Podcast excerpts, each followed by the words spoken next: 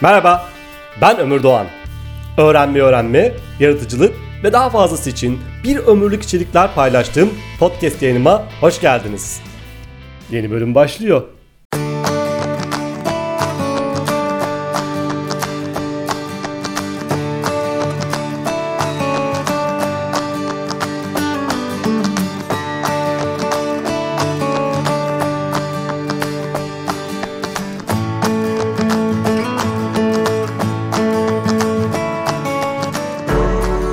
Herkese merhaba. Geçtiğimiz günlerde onlarca öğretmenle yaratıcılık ve hayal gücü üzerine bir atölye çalışması yaptık. Bu atölyede amacımız çocukların hayal güçlerini arttırmak için neler yapabileceği üzerine biraz kafa yormaktı. Ve ben bu videoda o atölyede konuştuğumuz konuya biraz devam etmek istiyorum müsaadenizle. Hadi başlayalım. Aslında çocukların hayal güçlerini geliştirmek istiyorsanız ilk yapmanız gereken şey hiçbir şey yapmamak olmalı. Hani denilebilirse gölge etmeyin başka ihsan istemez. Şaka yaptığımı düşünüyorsunuz değil mi? Yanılıyorsunuz. Gerçekten söylüyorum. Çoğu zaman yetişkinler bir şey yapmasa çocukların hayal gücü açısından daha iyi. Elbette çocuğun hayal gücünün gelişimi için yapılabilecek her şey çok değerli ama elbette yapılabiliyorsa. Çoğu zaman yapılamıyor. Ve en sık yapılan hataların başında çocuğu sürekli olarak gerçeklikle sınamak, gerçeğe davet etmek geliyor. Yaratıcı ve hayal gücü gelişmiş çocukları hele de hayal kuruyorken, hele de hayal gücünü ortaya koyduğunda gerçeklik sınamaktan vazgeçmek gerekiyor. Diyelim çocuğunuz bir pembe fil çizdi ve siz e, pembe fili görüp evladım filler hiç pembe olur mu? Hadi gel onu gri çizelim dediniz. İşte o noktada aslında çocuğun hayal gücünü engelliyorsunuz. Çünkü onu gerçeklikle sunuyorsunuz. Onu gerçekliğe davet ediyorsunuz. Gerçeğe çağırıyorsunuz.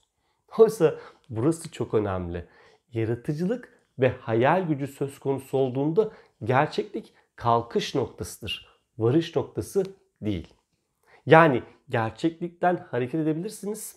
Sırtınızı gerçeğe dayayabilirsiniz ve oradan nereye istiyorsanız gidebilirsiniz.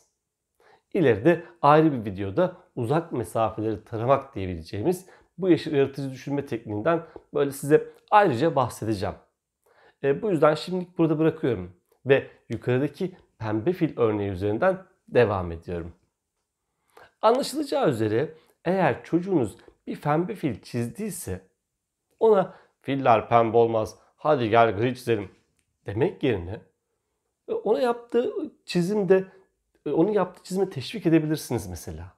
Örneğin çok güzel fil olmuş ve bu filin biraz canı sıkılıyor sanki. Ona bir arkadaş yapmak e, ve bir tane daha pembe fil çizmek ister misin? diyebilirsiniz. Burada çocuğun hayal dünyasına eşlik etmek çok değerli. Mesela çocuğunuz odasından koşarak geldi ve odasında uzaylılar olduğunu söyledi. Ne yaparsınız? Saçmalama evladım ne uzaylıları? Dediğiniz anda çocuğunuzun hayal gücüne ve yaratıcılığına zarar verirsiniz. Bunu yapmak yerine ''Aa niye gelmişler?'' deyip hayal dünyasına eşlik edebilirsiniz. Ya da ''Aa çok şanslısın. Ben hiç uzaylı görmedim. Nasıl uzaylılar? Neye benziyordu bir anlatsana deyip hayal gücünü ve yaratıcılığını daha fazla ortaya koymasına e, izin verebilirsiniz. Buna teşvik edebilirsiniz. O halde geçen gün bir sosyal medya paylaşımında söylediğim gibi eğer çocuklarınızın yaratıcılığını daha fazla ortaya koymasını ve daha yaratıcı olmasını istiyorsanız ya onlara gölge etmemeli ya da önce kendi yaratıcılığınızı geliştirmeye başlamalısınız. Çünkü hep söylediğim gibi çocuklar zaten dahi düzeyinde bir hayal gücüyle ve yaratıcı olarak dünyaya geliyorlar. Özetle çocuklar yaratıcılık söz konusu olduğunda çocuklardan önce ebeveynlerin, yetişkinlerin yetiştirilmeye ihtiyacı var.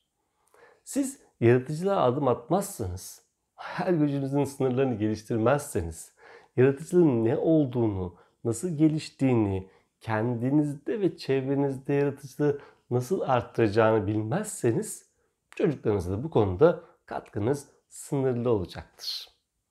Peki o halde soralım bunu nasıl yapacaksınız? Bu kanalda size e, biraz bunları anlatıyorum aslında. Bu kanalı ve farklı mecralarda videolarımı takip edebilirsiniz. Ancak bir rehbere ihtiyacınız varsa Bir Ömür Yaratıcılık, Yaratıcı Yaşam Rehberi başlıklı kitabım aynı zamanda çocuklarının yaratıcılıklarını daha fazla ortaya çıkarmak isteyen ebeveynler için de rehber olarak hazırlandı. Önce buradan başlayabilir, kitabımı okuyabilirsiniz. Görüşmek üzere.